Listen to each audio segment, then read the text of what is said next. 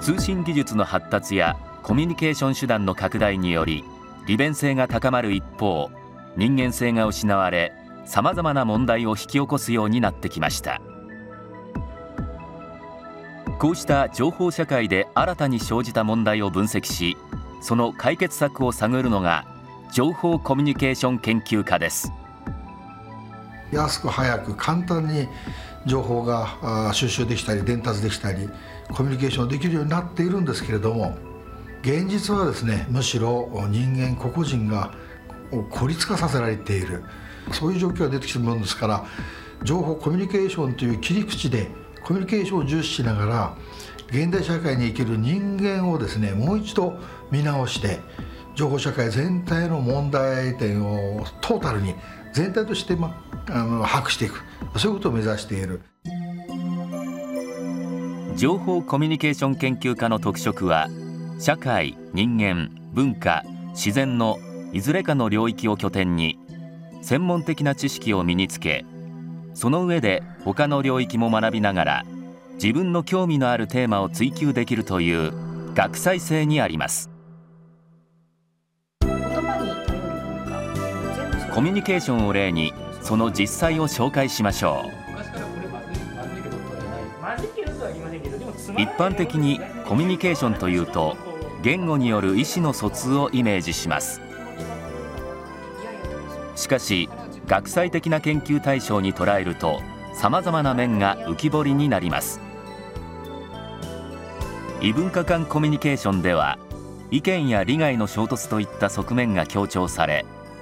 組織コミュニケーション論では組織が目的を達成するための調整の手段となり生命論ではコミュニケーションが人間以外の動物や植物においても重要な役割を果たしていることが明らかになります。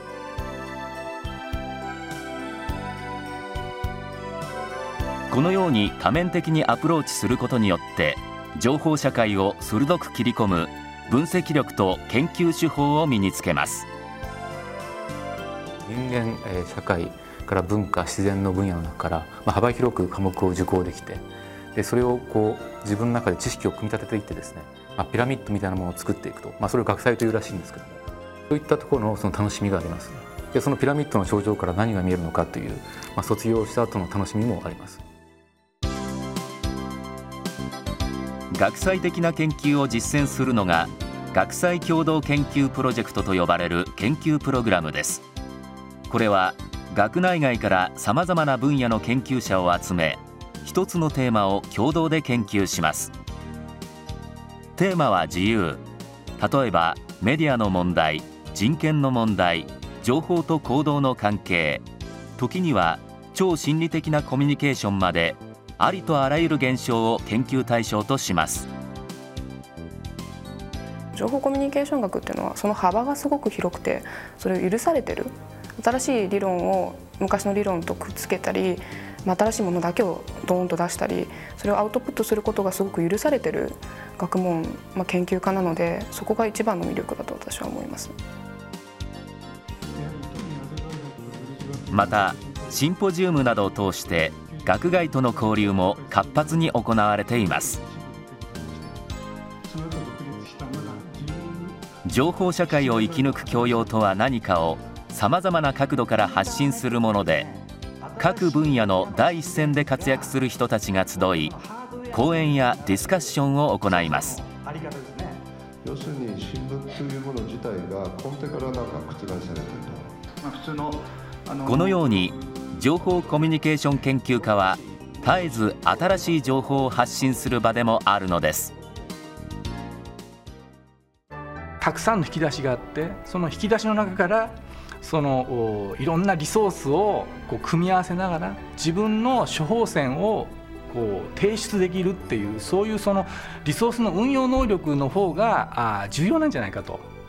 でおそらくそのそういうふうな運用能力を持っていれば例えばどういうふうなあの将来を選ぶにしても僕はそれなりに情報社会の中で生き残っていけるんじゃないかというふうに思ってます。